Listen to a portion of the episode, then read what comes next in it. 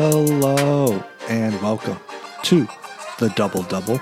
My name is David Dixon and it is Monday, June fifteenth here in New York City. Hope everyone is staying safe and that they are well during the coronavirus pandemic. Today is my dad's birthday, so I just want to shout him out. Happy birthday, Dad. Uh, big birthday for you. Coming up today on the podcast is an interview I recorded earlier today with the head women's basketball coach at Johns Hopkins University, Coach Katherine Bixby.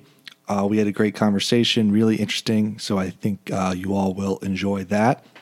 Before we get to the interview, recommendation corner this week. Next week on June twenty-third is primary day here in New York, so my recommendation this week is for everyone to go out and register to vote if you are not already. You can go to, here in New York, vote dot N Y C. You can find your voter registration status. You can also crucially find your polling site and where you can go to vote. And while anyone here in New York might think, hey, it's a blue state, it's a blue city, you know, Joe Biden's probably going to win the, the presidential nomination here. What we have seen in the last two weeks is the power of the local elections, and this is a very important primary for everyone who's running for those local seats, that they're also on the ballot. And so this is a chance where you can choose who's going to be in the general election, not just for the presidential election, which is obviously very, very important, but also for the local uh, spots here in New York. Just so for everyone here in New York, that's what I highly recommend. Go out, find your registration status, find your polling place, and then this week do do some research on who's running, what are they supporting, what platforms are they campaigning on, and is this a candidate who who I want to to support? So once again, it is vote dot N Y C. You can put that into Google and it will come out and you'll get all the information you need. So I'm going to hit the music, and when we come back is my interview recorded earlier today with the head women's basketball coach at Johns Hopkins University, Katherine Bixby.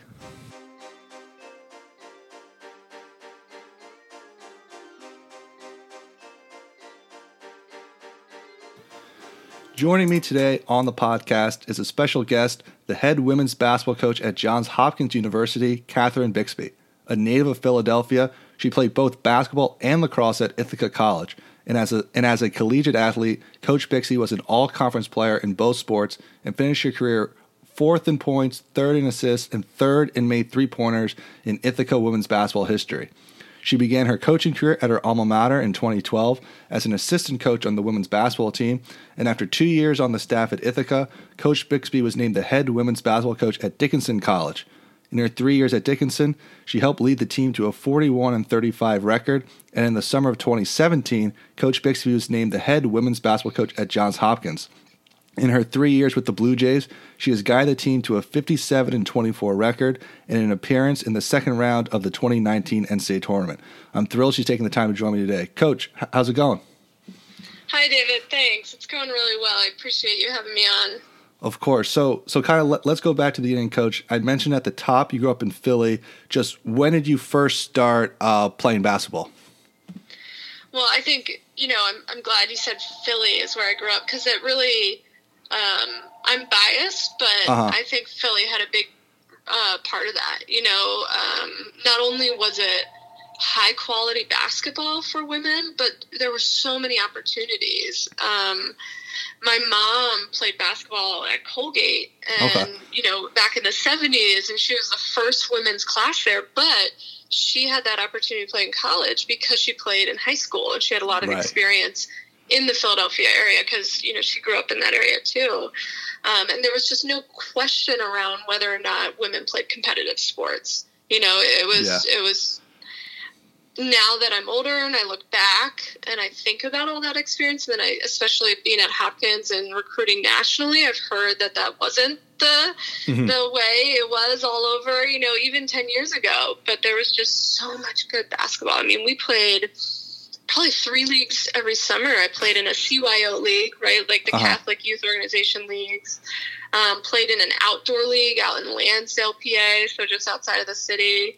Played in an indoor league at LaSalle. I mean, oh, wow. While still doing A A U, you know, uh-huh. just played in all these leagues, and you couldn't get enough of it. Uh, again, my mom was a huge part of it. I mean, she played all the time. My sisters, I'm one of three, and I'm the youngest. Okay. Both my sisters played. They didn't play in college, but they played high school. Uh, and you just always wanted to play. You know, I, I, I can't remember a time when I was sitting around and not wanting to go back outside and play. um, there was just something about it, you know, getting yeah. your hands dirty. Um, when it was hot in the summer and then in the winter when it was cold, you just got so used to it. I think I was right. addicted, you know, and, and I still am. I just, I loved playing basketball. So you're playing all the time, as you mentioned, winter, uh, spring, summer, just constantly playing basketball. What was your recruiting process like in high school, and how did you kind of go about choosing Ithaca? Yeah, so I played for an organization called FenCor, uh, and they're still around. It, it's an A A U team, uh, and we practice at Germantown Academy, a really you know, strong private school that's well known in the Philadelphia area mm-hmm. for basketball. Uh, and I started playing competitively with them, I think in sixth grade. And uh, that really drove the recruiting process. I went to a small private school in the city called Germantown Friends, and our team was good, but, you know, we weren't, I think we might've been that first wave where you were really using A A U to get recruited. You weren't really yeah. using high school. High school was just more just fine tuning some of the skills you wanted to work on and then enjoying it and, you know, being competitive. But mm-hmm. A A U was really what drove it. And back then when I was playing, we were still allowed to play at tournaments at Division I schools. Okay. So obviously they changed that because that was a recruiting uh, kind of, that was an advantageous part of recruiting. if, so, so, so I'll use the school as an example. Penn State ran a huge A A U tournament. Um, yeah. I think it was with U S J N. Uh, and obviously they can use that as a recruiting tactic. Um, University of Maryland had a huge tournament, and they used American University a little bit for those games. Gotcha. So, again, yeah, it starts with A A U. I mean, got a lot of interest from the Philadelphia area schools. Uh, and I actually got interested in Ithaca and reached out to Coach Raymond there, who's still there, incredible mm-hmm. coach out there, um, because my sister went to Cornell University. Okay. And I really loved Ithaca. I mean, it's just such a unique college town. I love the outdoors. Uh, it's beautiful up there. And I liked the distance from home. You mm-hmm. know, I, I wanted to get out. Um, and I was interested in physical therapy at the time. Okay. So Ithaca seemed like a great fit. And I reached out to Dan, and he ended up being such a great coach. And I met the team, and I loved the team. And I ended up doing early decision at Ithaca. You know, I kind of decided... Yeah. Excuse me, I kind of decided in August. So how, it worked out, yeah. So while you're doing the recruiting process, as as I mentioned, you also played lacrosse. How did that uh, balance when you're doing these uh, recruiting trips? Did you also have interest from Ithaca for lacrosse, or, or, or kind of how did that mesh with, with basketball? No, no, that go, yeah, that goes back to kind of my high school experience. The small school I went to, G F S, you know, was a private school, and you did everything. Mm-hmm. So I played soccer, I played basketball, I played lacrosse. Um, my sisters got more into music, and I kind of stayed on the outskirts of that, but you got to do everything at that school. You got to experience everything. You know, they really did mean holistic education when they said that. Yeah. Um, and I think I got a lot of my athletic talents from my mom. My mom played three sports at Colgate, and I always saw that as an option. So after my first year at Ithaca, I missed lacrosse. Mm-hmm. You know, it's just such... when the weather starts turning nice yeah. and the sun comes out and it gets warmer, I wanted to be outside, and I just missed still having something competitive to do because at, you know, at Division three out of season, you're playing pickup, but yeah. it, if it's you're, not if the you're same. A competitor, yeah, you know, I get a lot out of pickup, but I missed games. I missed, you know, winning and losing and having it count in an actual, you know, win and loss column. Mm-hmm. So I just approached the Ithaca coach. Um, Karen Hollins was the coach at that time. And I said, you know, do you take walk-ons? I'm really interested in playing. So the next fall, my sophomore year, um, I did a little bit of fall ball with the lacrosse team, and I and I made the team and really enjoyed my experience kind of balancing both. It was difficult. It was yeah. really difficult, but I enjoyed it. Yeah. How did you manage playing both sports? Because a lot of times what, what we see, what a lot of college athletes do who play both sports, is they'll play like a fall sport and then a spring sport, so like football, baseball, soccer, lacrosse. How did you go about managing playing both basketball and lacrosse, especially since they're back-to-back, and if you're having a great basketball season, it kind of overlaps with the start of lacrosse season? Yeah. Well, I'm I'm afraid to the recruits hear this, but I I am a sports junkie. Uh-huh. Um, I, I probably could have spent more time reading and studying, but, you know, I would spend four hours a day doing basketball and lacrosse. Even in lacrosse season, I would show up um, and play pickup with the team if yeah. they were playing after practice. And I was clear with that with the lacrosse coach, is that basketball was really my first love, and I couldn't really see a day going without it. Um, so really the days I didn't play basketball were the days we were away at a, at a lacrosse game. Gotcha. Um, so, I, so I spent a lot of time being active. Um, uh-huh. And, you know, it, there was something to it that I don't know how much you get into in these podcasts, but being active then made me able to actually sit and go to classes, right? So yeah. that activity, that physical activity, which was something I identified when I was really young, allowed me to then sit down and focus. You yeah. know, I really needed that outlet um, to be able to be more productive in the classroom setting. Right. So, yeah. so this is super common, Coach. I know because I just went through it myself in, in college, but it's kind of like once junior year hits, everyone starts thinking about the future, what they're going to be doing post-graduation. It's everyone's favorite question to ask you at, at the holidays. And there's usually a freak out or two in there as well mm-hmm. about your, your plans for the future. When did you uh, kind of know or, or start thinking about pursuing coaching as a career after graduation? Yeah, I think I always knew it was a possibility. I spent every summer working college basketball camps. So okay. starting first year out of college, you know, between freshman and sophomore year of college, I worked Princeton Ivy League camps. So Courtney Banghart was the coach, and she ran elite camps and would use college players to work the camps, and I loved it. So I, I worked Princeton, I worked Penn, I worked Doug Bruno out in Chicago runs a series of summer basketball camps that are incredible. He actually goes to local small colleges, mm-hmm. and he'll, his camp will travel to like North Central and Naperville. Oh, that's awesome. Um, and I worked those, and those were, A, really good for developing my game because you played pickup, right? Yeah. So you played pickup with Division I athletes, and you realized, you know, they were just bigger and stronger than you, but it was really good X's and O's wise because you just you knew how to play the game better once right. you started playing pickup with them. Um, and then also, you know, it really, you learned how to teach the game to all different levels. Um, so you got better explaining the game. You got better at, you know, understanding either demonst- through demonstrations or through talking how to get the game across to somebody, how to translate it to all different learners. Yeah. And I, and through those summer jobs, I realized how much I loved doing that. And it, and it's not a surprise. Both my parents are in education. You know, they've both been teachers in some ways, either at the college level or high school or middle school. So teaching's in my blood, you know, mm-hmm. just they've modeled that. Um, so I actually really didn't get into that. As I said in the beginning, I went to school for physical therapy, and by junior year I I wasn't in love with physical therapy. Yeah. So I actually changed my major to biology because I loved research. Okay. And it took me two more years to graduate, so I was actually a fifth year senior. Uh-huh.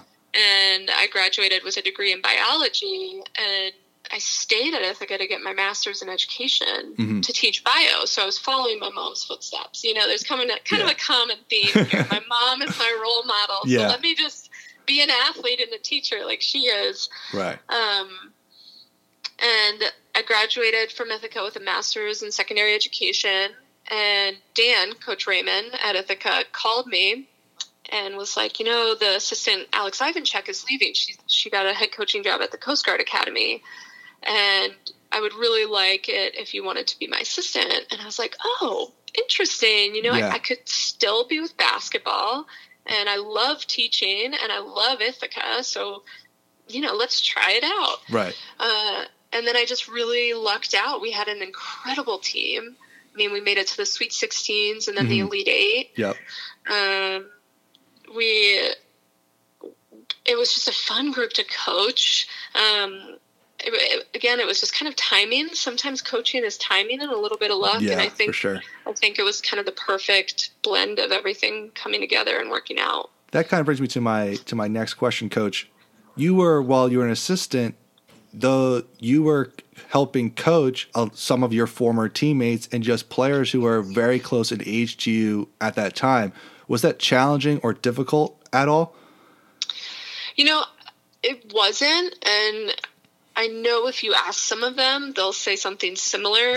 um, I was I was always a, a lead by example mm-hmm. kind of leader. You know, I think I've found my voice, obviously, definitely now that I'm a coach, but I always was a hard worker. I loved the game, and I knew the game, and I might be too nice. so so I think it, it really wasn't that hard because I had gained respect, A, because, you know, of just talent, but also because I respect the game, and I think that made it an easier transition. Um, I really only coached two athletes that I had played with. Okay. And the rest were I had never played with because of that fifth year senior and then those two years of grad school. Gotcha. So it's just one year of overlap. Okay. Um, and by then they're seniors, and I think, you know, college students grow so much every year that one hundred percent. A senior is much different than a sophomore. So yeah. they they were also mature in a sense that it, it wasn't that hard. Um, I definitely had a lot of growing to do. Mm-hmm. You know, when I think back about my role as an assistant, I probably was young and naive and really just focused on basketball. I didn't really understand the mentorship part of it yet. Mm-hmm. Um, but, but it, I, you know, there's, I think, a saying in an Asian language that retrospect isn't worth it because in the moment you don't know. Right. Right. Sure. You know, in the, in the moment it felt great and it was working and it was fine. So kind of like with every job, depending on the organization or, or the company you're with, the same title can come with different responsibilities. So just for any listeners who might not know, what are some of the responsibilities that, that come with being a Division three basketball coach at Ithaca? So at Ithaca, to be an assistant, uh, it's full-time, which makes it one of the best assistant jobs in the country because at the Division three level, a lot of those assistant jobs are either grad assistants, so you're yep. getting your graduate degree, or they're part-time, which can, you know, really be a financial strain. And with healthcare, you know, if you're, if you're older than, what is it, twenty-six, um, you know, it can be tough to find good healthcare. Uh, but the full-time job at Ithaca was wonderful. You do have secondary duties, so that, that can be different depending on what Division three school you're at. We had to teach at Ithaca, so you taught Yeah, you taught physical education courses, so I taught badminton, which was actually really enjoyable. And, you know, you got to know students that weren't your direct student athletes, and yeah. I think that helped with some outreach, and it helped gain fans, and it helped even gain some student assistants. You know, you met maybe mm-hmm. somebody in a class that enjoyed being around you and maybe wanted to help the women's basketball program, that they became a student assistant. So, you know, there were some mornings maybe after an, a trip to Stevens Institute of Technology, uh, which was about four hours, and you had an eight a.m. badminton class. Those were a little harder, but yeah. for the most part, it was enjoyable. You also had game management. So that's okay. another one that's pretty normal. At the Division three level, we had to do everything from setting up a football field to – you know, being in charge of, you know, welcoming refs, welcoming right. visiting teams, just yeah. kind of making sure everything runs smoothly. Yeah. My, I usually during my time at Wesleyan, we, we had two assistant coaches, and, and the, the more senior one got the better, like the good football games, and the, uh, and then the younger yeah. one just where the Wesleyan athletic department geography is, is like, there's the field hockey field that it's like way, way far away. And so the, the young guy had to go out and uh, do the game manager for the farther yeah. away field on a weeknight game, which was a mm-hmm. pretty funny. But but kind of as you mentioned, dur- during your two years as an assistant at Ithaca, those are maybe the t- two best back-to-back seasons in Ithaca women's basketball history. As you mentioned, Sweet sixteen in twenty thirteen and the Elite Eight in twenty fourteen. Just what was it like being on those teams, going on that the, the, you know, those deep March runs? It was wonderful. It was so many things were learned. I mean, first off, how important talented players are, yeah. right? You, you know, you can hard work is really important.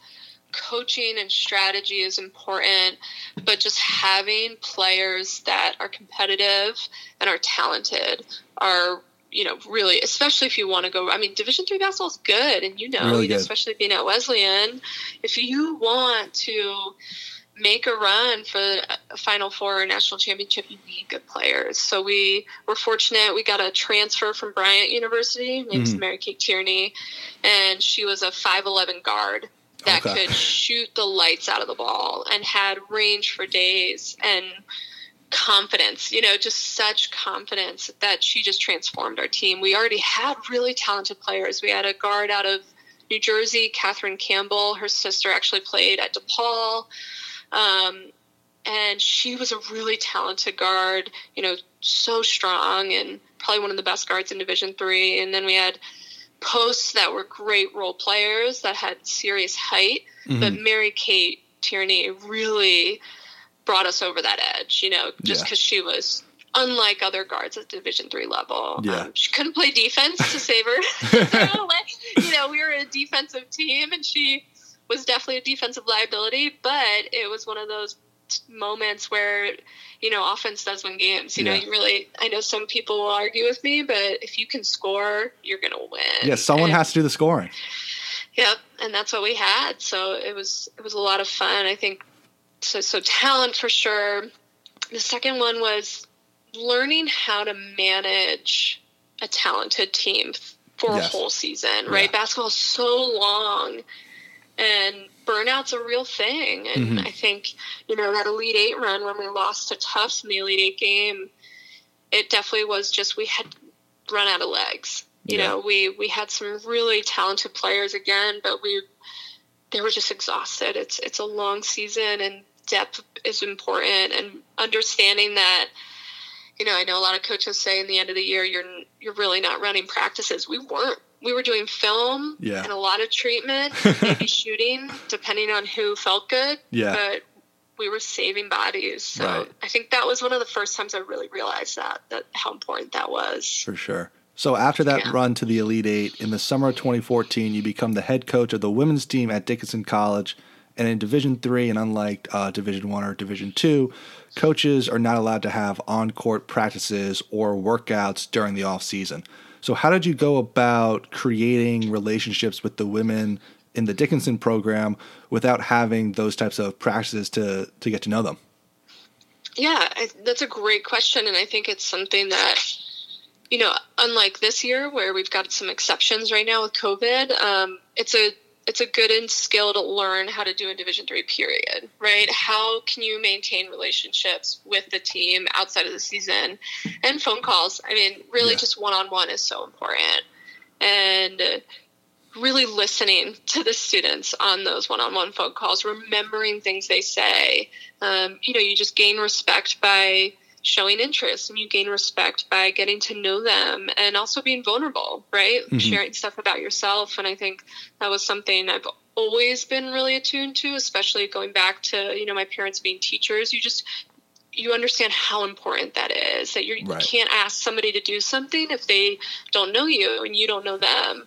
Um, so that summer it, it took a while, but there was a really active, enthusiastic group that was returning that year that made that easy. Mm-hmm. You know, there was just some really wonderful upper class women that wanted to compete, wanted a program that, you know, gave them a lot. And so it made my job easy. In fact, you know, they held me to a standard quite a bit too, which was a, a learning curve, but something that was really important.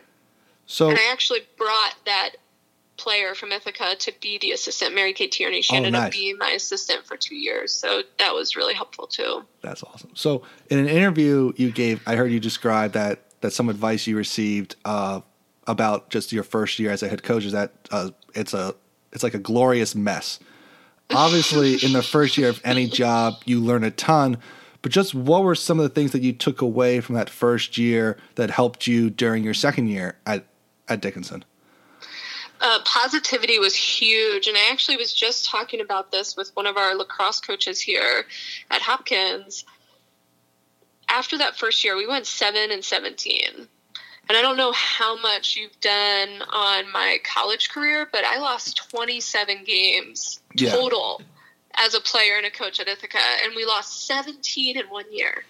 Um, so that was a serious adjustment, and I got a guided towards What Drives Winning by Brett Ledbetter, and it was transformational. It's a book, and it's, you know, a strategy of coaching that again focuses on the individual development and takes focus out of quantitative goals and puts focus on qualitative goals. Okay. So we really dove into that, you know. So for example, um, you want to be a better competitor, but what qualitatively can you measure within that that isn't something that's out of your control, right? So um, taking the numbers away from it, especially in basketball, can put more of your growth in your control. Yeah. So, for example, if you want to be a better post player and you want to have a double-double every game, a ref can call two fouls within the first five minutes and you're on the bench. So how do you still measure how good of a competitor you are, how good of a player you are.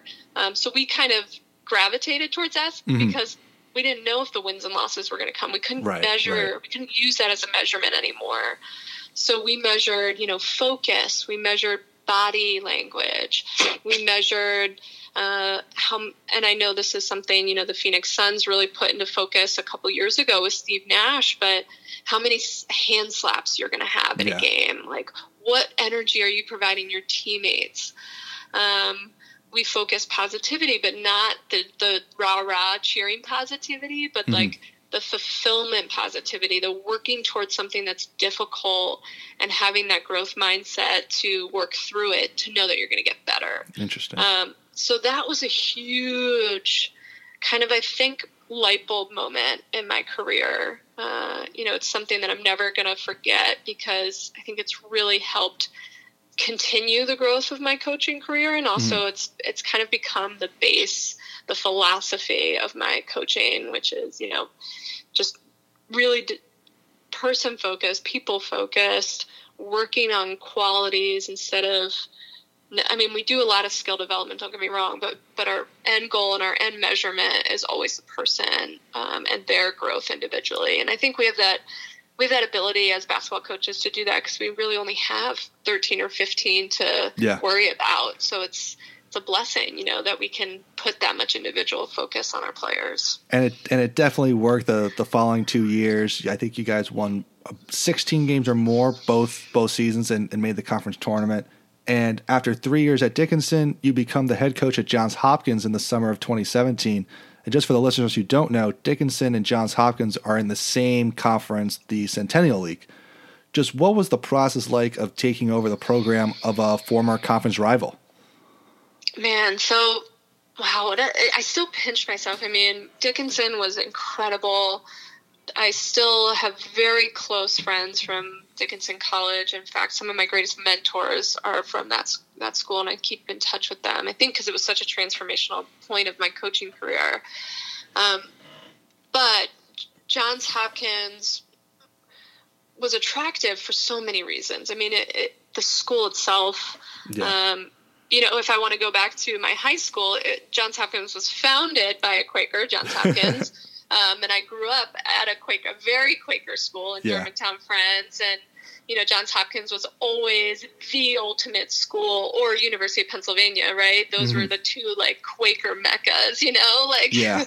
So even from a from a young age, Johns Hopkins was kind of the school. Um, and I love science, so it kind of fed my science background. I love being in this environment with the student athletes. Uh, and it's in a city. You know, I right. really missed being in a city. And I grew up in Philly. So this was, you know, I feel much, you know, more, more, my cup's full more every day here. Yeah. You know, I, I'm, I'm liking this environment. Uh, the process was not easy. It really wasn't. Um, I didn't want to leave Dickinson, but again, it was hard to pass up this opportunity. Right.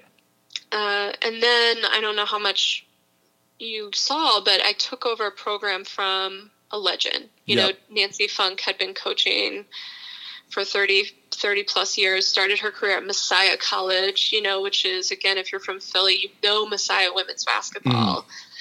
Uh, and then she did an incredible job at Hopkins, you know, so I took yeah. over for a program that was already established. They'd been to the Elite Eight. Mm-hmm. They had been really competitive in the Centennial Conference and the U A A. Yeah. Um, so it was definitely different. I think it helped that it was only three years ago that I had taken over another program. Yeah. So it was kind of that back to that relationship building that you brought up.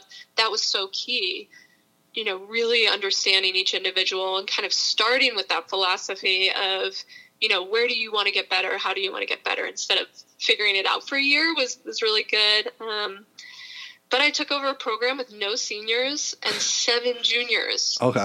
So, you know, this is coaching. Coaching is so different no matter what. You can never repl- replicate a year or a situation. one hundred percent. So even though I had just taken over a program, this was so different. We were so, you know, seven juniors, three sophomores, two first years was really different. And it was a good learning experience. Um, Yeah, so you, you kind of started my next question, which was uh, the legendary coach Nancy Funk was at mm-hmm. Johns Hopkins for thirty-one years. She won over mm-hmm. five hundred games, ten trips to the N C double A tournament. Mm. I, you kind of mentioned, you know, a, a little bit of, of pressure replacing Coach Funk, but did, but did you have any hesitations towards wanting to bring in your changes to the programs and, and not trying to do anything too different from the history of the program and the tradition of it? No, you know, I think I think it was a good marriage, right? Coach mm. Funk had established a competitive, serious program. The alums are incredible. I've never been a part of a women's basketball program, and even Ithaca. I mean, I love Ithaca. I'm still active as an alum, but the the the alums are hungry to help, and they're very proud, and they, you know, are active. We have them helping out in practices because you can have alums occasionally at N C double A um, per N C double A rules. We have them at practices. They mm. help financially, which is so incredible, you yeah. know? Um, so they were immediately very open to, you know, me coming in and, you know, I, again, coaching can be different for every person, but I'm very careful when I when I join a new community, whatever yeah. community that is, and, and it goes back again to relationship building. You know, you're friend raising, you're getting to know people, you're, you know, I, I, I'm not ego-driven, I'm not loud. If, mm-hmm. if, you, if you ever meet somebody that knows me, I, I like to listen, I like questions, I love learning, so, you know, I take my time when I'm coming in. Um Immediately, it was clear from the student athletes that they wanted to win.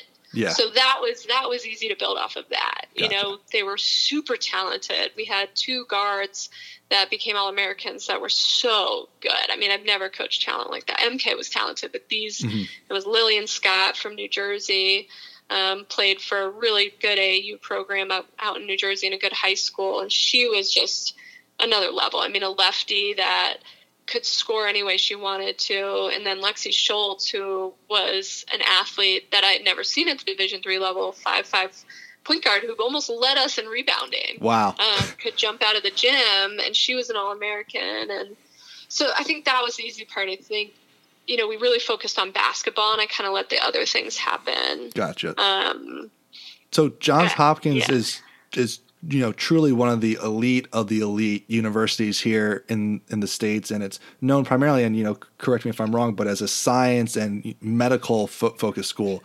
Does that make recruiting a little more difficult, as not only do you have to find players who are good enough to play at Hopkins, good enough students to get in, but also student athletes who have that type of academic area of interest? It is. It's good and bad. You know, it's easy and hard. our pool is narrow, mm-hmm. so we know who to focus on, and that makes it, I wouldn't say easy, but it, it's, you know, it it zones in our energy a little bit more instead of spreading it out really thin. We get to really focus on relationship building with, you know, I think right now we've got probably around one hundred twenty, twenty-one that we're really just focusing in on because yeah. of that fit, right? It's really important to find athletes with good fit and who can get in. Um, but it's all over the country. Yeah. So sure. when, when A A U is up and running or when high school games are playing, it does take a lot of energy. In fact, I was with our assistant coach yesterday, and usually around this time in June, we are on our fifth or sixth Ivy camp. Yeah. Right? So we're working those Ivy camps. Yep. And then we host our own camp. So June is a grind. Um, but it's a good grind. It's a focused grind. It's a relationship building grind. Uh, it, it's easy to recruit Johns mm-hmm. Hopkins students because the product we're selling is incredible, yeah. right? I truly believe in a Johns Hopkins University education and our athletic department. Our athletic department matches that kind of first-class institution. Right, um, one hundred percent. You know, we're, we're led by an incredible athletic director, Jen Baker. We've got such uh, structure and resources within our athletic department that, you know, I really enjoy talking about it to student athletes, and I, you know, it's easier to sell something when you believe in it, and I full fully believe in it. Yeah, Co- Coach Gilbride at uh, R P I was on the podcast a couple of weeks ago, and, and, and he kind of described it. It's difficult because it's a small pool, but at, at the same time, everyone wants to go to Johns Hopkins, and a Johns Hopkins education is something so valuable that people are going to be interested in you as well.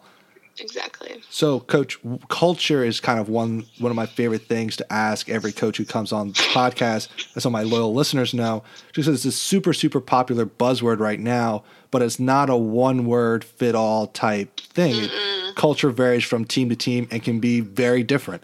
How would mm-hmm. you describe what the culture of Johns Hopkins women's basketball is?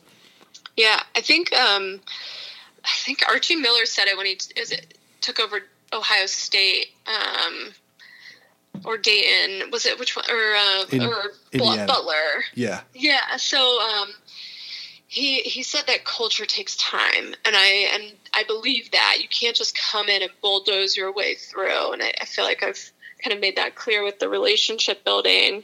Um, so this year, I think we really turned a corner in what it means to be a Johns Hopkins women's basketball player, and our team kind of focused in on, you know, because words are wonderful and easy to to identify.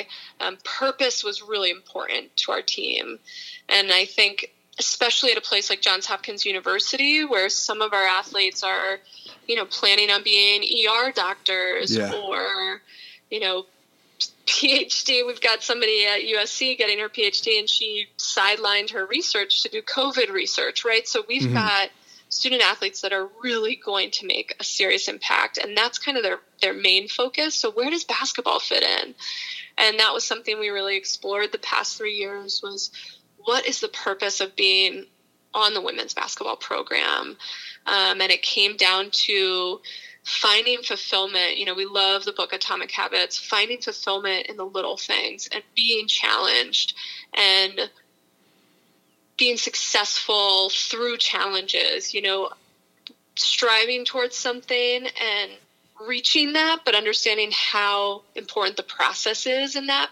And that was really transformational for our team. So little challenges every day and being open, I think, especially on a women's basketball team, to challenging each other yeah. and being okay with that, right? Not that toxic competition, but being competitive actually makes us better people and also makes us better as a whole, and finding kind of like some motivation in, in mm-hmm. being, excuse my language, but kind of badass about it, right? Yeah. You know, we want to feel good about that competition. So, you know, we always kind of went back to our why. We had our athletes write why statements, um, and we kind of blanketed that as our purpose. But within that purpose, empowerment was really important for our team. So our, our culture is one where we're challenging each other, and we're finding fulfillment and challenging each other um, and enjoyment in that, and then empowering each other while doing that. And okay.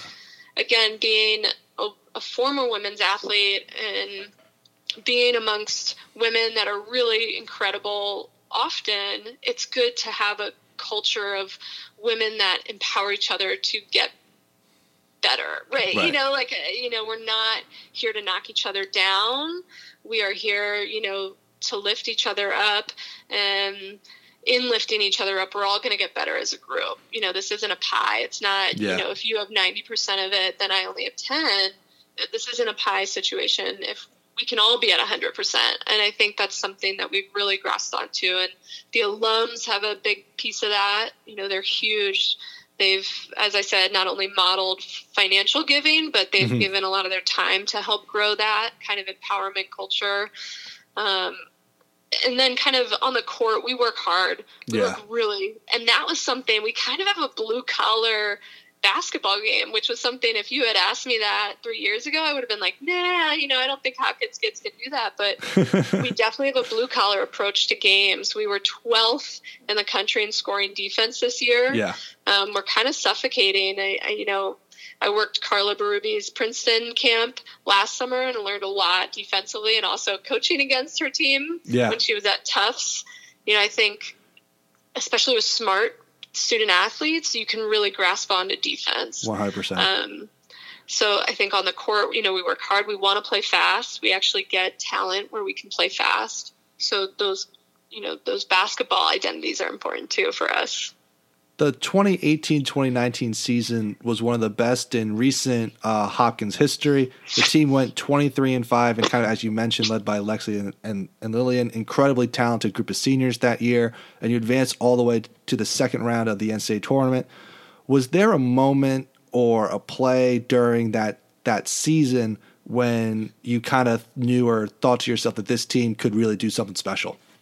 Yeah. I immediately know. Um, it was our senior game against Ursinus. And maybe that was later. Uh, there's two. Okay, I'll, I'll I'll restart. Earlier on in the season, we were in a tournament down at Mary Washington, and we were playing Transylvania, a program that I'd heard a lot about. Mm-hmm. And the coach is incredible. A lot of respect for her. And the team was getting some preseason ranking nods, and I and I don't think Hopkins had really beat a ranked opponent in a really long time, um, and we were getting hammered. I mean, we were down twenty-one, I think, within the first, you know, definitely by the second quarter, but I think even in the first quarter, you know, we were we were way down, um, and this team was two feet taller than us at every position. Yeah, uh, and I made some substitutions, put some players in, you know, took Lil and Lexi out, who were, again, were our All-American guards, um, took them out, and put some of our subs in, and one of our subs, Jess Sweeney, hit a corner three. Now, she, she can listen to this, and I can say it because I'd say it to her face. She is not a three-point shooter. In fact, her face screamed when she shot the three, and nonetheless, like, a corner three. And, yes, I know at the N B A level, corner threes are higher percentage. They're close to the basket, not in Division three college yeah. women's basketball at Johns Hopkins. Like, corner threes are very difficult. Um hits that, and it just ignited the team. Uh-huh. Just an absolute spark. And you can see it as a coach, and you can sense it. And, you know, the other team can sense it. Um, and we just went on a run, and we That's just awesome. started crushing Transylvania, and we beat them. Uh-huh. And I still, you know, again, we were tiny. You know, we our starting lineup was five five, five four, five six. You know, five eight, six two, and the six two player was incredible. But, man, that was definitely a moment that I think transformed everybody because, A, they realized they could win. Um, you know, I, I don't think they had learned how to win yet. Mm-hmm. And they worked through that game, came from behind, you know, didn't give up, and and kind of came together. You know, it was a te- it really was a team effort. And I know those are a lot of coaching cliches, but it yeah. was really true in that situation. Um, and then we ended up winning that tournament. So they got something, right? You right. know, this team had never had, even though it was a trophy from a Thanksgiving tournament, like they, they loved it, it and counts. they held on yeah. to it. Yeah. And they put it up, you know, and this is, again, is when coaching's so different at Ithaca. We would have, you know, put that on the couch and kind of forgotten about it because we had higher goals. But at Hopkins, they put that in the locker room. They put it up on, we have these stools. They put it up on like a couple stools, and they just had it prominent throughout the whole season. I thought that was so important for them to see. Mm-hmm. Um, and then the next one was our senior game against Ursinus. Uh, Lillian Scott, our point guard, um, was just running Ursinus out of the gym. And at one point, Uh, Lexi hit a, we were on defense, and Lexi tipped the ball, and it's kind of starting to go out of bounds in front of our bench sideline. Mm-hmm. And I, and Lil sprints to save it and throws it behind her back up into the air towards our basket, where our player catches it perfectly in time and lays it up.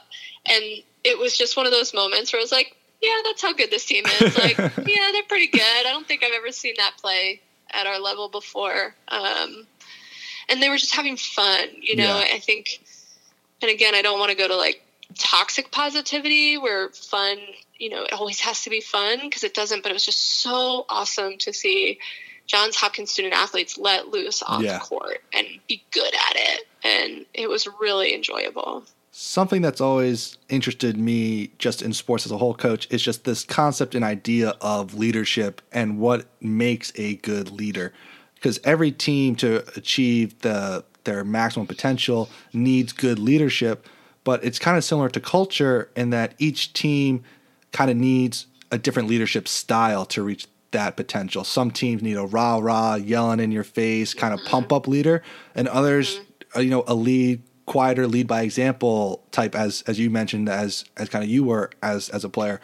As a coach, you know, you are the face and the outward leader of the program, but do you evaluate at all the the type of leadership style that your team a particular season may need, and kind of do, do you ever try to adjust to that? Definitely. Uh, you know, we've had quite an adjustment here at Hopkins. So took over a program with seven juniors. And at that time, uh, you know, at my previous school at Dickinson, we were doing leadership groups, right? We didn't have captains. Uh, so I tried to do that the first year or so at Hopkins. And with seven upperclasswomen, it, it quickly became apparent that that was really difficult. Yeah. And it was hard to find a streamline of communication. It was hard to balance. I mean, that, that group of seniors were so incredible, each one of them. It was hard to balance their voices, mm-hmm. quite frankly. And that was one of the moments where I was like, okay, structure would have really benefited this. You know, yeah. like there were moments where, you know, it hurt us. It definitely did. So we changed and we went to a captain structure this year, and it was incredible. We, um, you know, it, we didn't really have a voting process. It was, again, through relationship building and kind of d- smaller discussions within the whole team. It wasn't a formal process. It was kind of identified through our conversations. And we were very honest. You know, we were saying, you know, we want captains. Who do you think are leaders on the team? And I think that's something that's really important is, you know, we really try and be transparent all the time and honest. Um, but we really listened to the team, and we ended yeah. up choosing a senior, Jess Sweeney, the one who hit that corner three. Um, she was a captain this year and was incredible. I mean, you know, really helped make a team feel like a team. Yeah. You know, she was a great bridge between each class. She respected everybody. She was a great listener and a great communicator, uh, was not a basketball player. You know, she worked really hard, um, gave us some excellent minutes this year, but, you know, identified that as her role. So I would say good leaders are authentic, know who they are, and know their role. I think that's gotcha. really important. Um, and then we had a sophomore be a captain, D R Oden, because yep. it's really crucial to have a leader on the court, right? You can't, you can't have, you know, our seniors didn't play much and they weren't super vocal on the court, so we really needed that leader on the court, and Diara yeah. has been incredible. Even though she's a sophomore, she's grown so much, and we're really fortunate here at Hopkins to have a leadership program, so a lot of our student athletes are part of that program, and Diara is as well. Um, so she was getting leadership development from us as a coaching staff, but also from our athletic department. And she's um, an awesome player too. Oh my gosh, she's so she is incredible. She, you know, another part of the Hopkins kind of culture transformation has been making basketball cool, yeah. right? It's cool to work hard at basketball. And she has been a huge part of that. You know, she is in the gym working all the time. She brings people in with her, you know, I'm going to go shoot, come with me.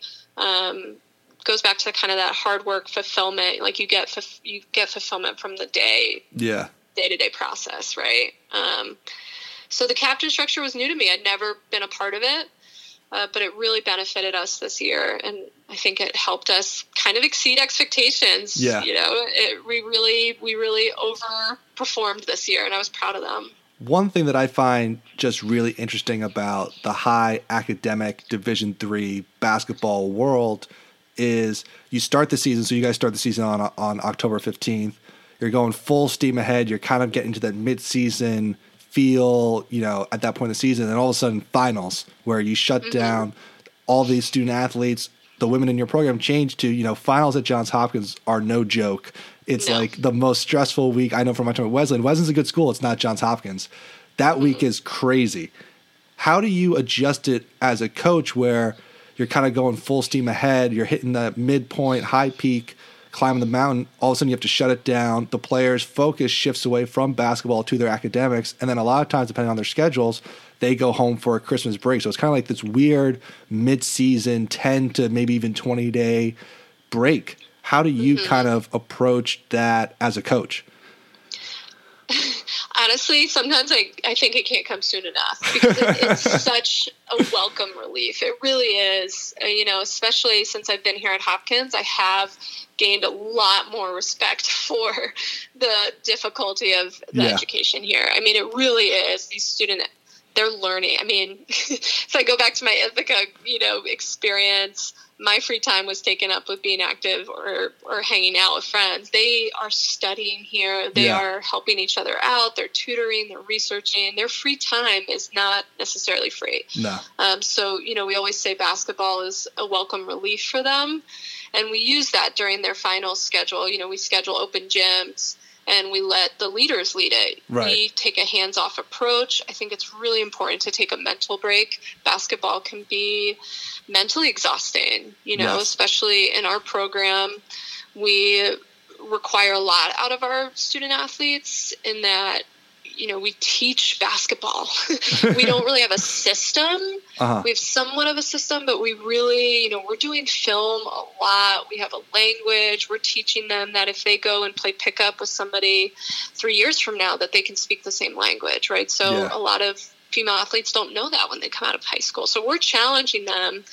And I think the finals are a really great time to kind of take a step back, remember going back to that purpose and back to that why. Why do I play basketball? Mm-hmm. Because I love it, you know, because I love being with my teams, because I enjoy, you know, a fast break layup. And I think they get to that again during that break. Um, they get to kind of be on their own. We're not structuring practice. We're yeah. not, you know, preparing for, we're not scouting. We're not preparing for a game. And I think it's, again, a welcome relief for them. And, uh, it's always been something as a former student athlete that I feel like I've adjusted to well, because I remember that feeling. For sure. You know, I really remember wanting to just sleep for two days when I got home. Yeah. You know, you don't realize how exhausting college is until you become a college athlete, especially basketball, because, you know, I'm biased. I just think basketball is one of the hardest sports. So, so we, coach, we always adjust really well. Yeah. yeah. So we're recording this on June fifteenth. It's the off season. I'm sure the players in your program are training, getting ready for the fall semester and, and next season. It's a lot simpler at times for a player to work out in the offseason and try and improve. You know, if you want to get stronger, you lift weights. If you want to become a better shooter, you practice shooting. But as a coach, due to all the N C double A rules and regulations, it's not like you can go out and coach one hundred basketball games this summer to work on in-game substitutions or, or in-game coaching decisions. How do you approach the off season and try to improve as a coach for the following year? That is a great question. I never get that question, but we actively think about that. Uh, so that's why I actually require our assistant coaches to go to Ivy camps and not just watch them, but work them. Yeah. Because you get to coach a team. And I'm really adamant to, about that. And I'm kind of maybe annoying about it, but you know, I even still go to them, and you rarely see head coaches coaching at those camps, but I enjoy it because it's true. You have to stay fresh, mm-hmm. and you have to, again, go back to how to teach different learners. Right. And it's a great recruiting tactic too, you know, because you, yeah. you get to kind of show off how you coach, and you get to build relationships. So those camps are really important. We host camps, and when we host camps, we coach too. Um, so we stay fresh within that. Uh, I'm sure you've heard on some of the other podcasts, but there are great networks of coaches, and we stay in touch. Yeah. You know, so we do chalk talks, and even at some of these Ivy camps, the coaches will host chalk talks during then. So you can talk about, you know, end of game situations, or, you know, what new skill or what new drill do you really like? You know, we're just throwing a bunch of ideas out. Um, The convention is always a great start off to that. So in Final April, four, when yeah. it's the yeah, the, that Final Four is always so valuable, and I think that can be a good jump start for the summer for coaches to stay fresh. I think it's you meet new people, you hear something new. You know, maybe somebody did a presentation on stats, so then you reach mm-hmm. out to that person. I mean, you know, the coaching network is so open and welcoming to. Yeah. talking. And then honestly at recruiting events, you know, I think it's gotten better in our in our world, the women's world. You know, people aren't as secretive anymore. So I've sat at a game, you know, I'm not going to tell you which recruit it was, but I've sat at a game and just written out plays with another coach. Yeah. You know, like, oh, well, we tried this this year. We tried always slipping our drag screens in transition, you know, like that. It really worked for us, you know, so we'll just chat strategy then. And I really, I really miss that actually, you know, right yeah. now, I think that's a part that I've felt a void for sure. So the women's college game is in many, many ways a lot more like the pro game than the college men's game. You have the four ten-minute quarters. And the rule that I love the most that you guys have adopted is the advancing the ball after a timeout for end-of-game situations. While we all love watching the the clip of the Christian Laettner play in, in ninety-two, mm-hmm, mm-hmm. advancing the ball at the end of the game just makes it a lot more exciting. Mm-hmm. As someone who's just never played with this rule before, are there just certain guidelines or fundamental principles that, that you try to follow in those situations? Um, yeah, really. So we always do situations in practice. We try and do two minutes or Bridget, the assistant right now, brought a great game called Nickel and Dime over from mm-hmm. Marymount. Um, so we practice them first off. I think that's so key. And we'll do really crazy ones that we practice against. So our defense is actually ready for it, right? Um, I think one principle we always discuss on the defensive side end of game is be aware of a back screen, yeah. right? For the most part, we practice a flare or a back screen all the time, and we try and switch them just because a lot of the time the person that's setting that back screen then becomes the shooter.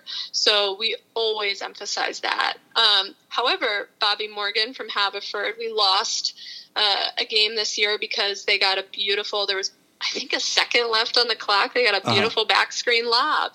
Um, so even though we practice it and it's a principle, we still get beat on it. Um, but, you know, advancing for us offensively has changed depending on who we have. So, again, those two guards we had at Hopkins were so incredible in the full court that we actually tried not to advance it because okay. they were so dynamic.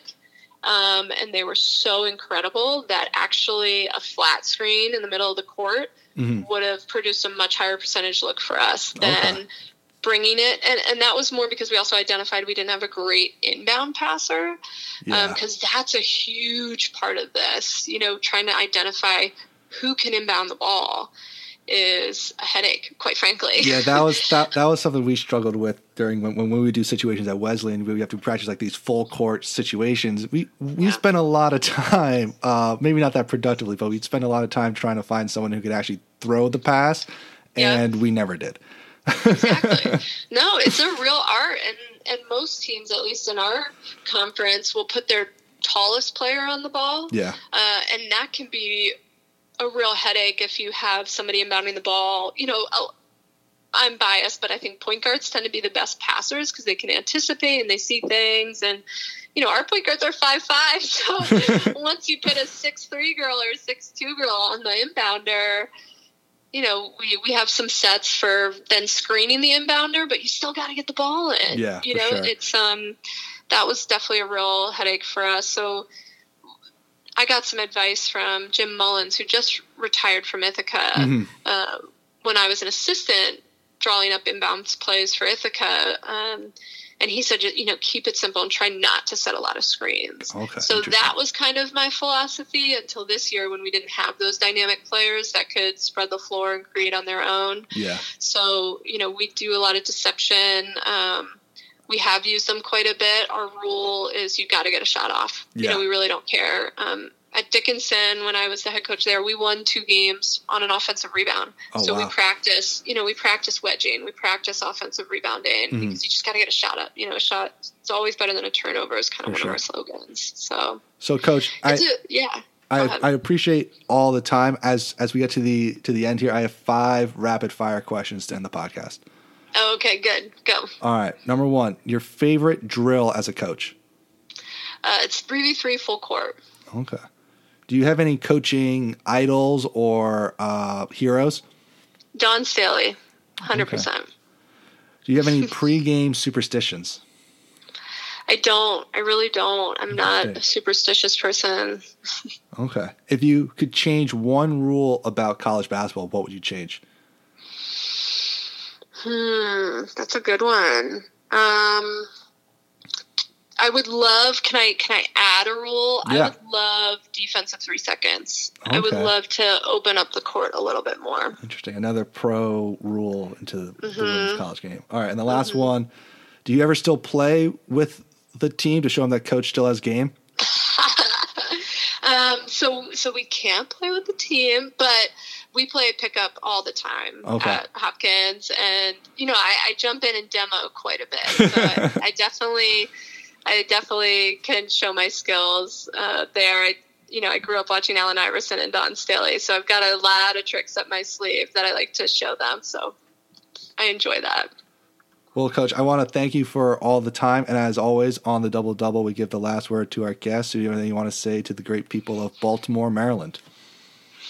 Um, you know, not to Baltimore necessarily, even though I love Baltimore. I live here in the city and I think it's wonderful. I want to thank you. I really do. I think there's a, f- there's a few people that give Division three a platform and I really appreciate it. And I think there's some incredible coaches at our level and I, I appreciate you giving kind of us a word to share with others. So thank you. That'll do it for this episode of the Double Double. If you like this podcast, you can find us on iTunes, Spotify, or wherever you get your podcast, and you can subscribe, rate, and review. Five stars would be much, much appreciated.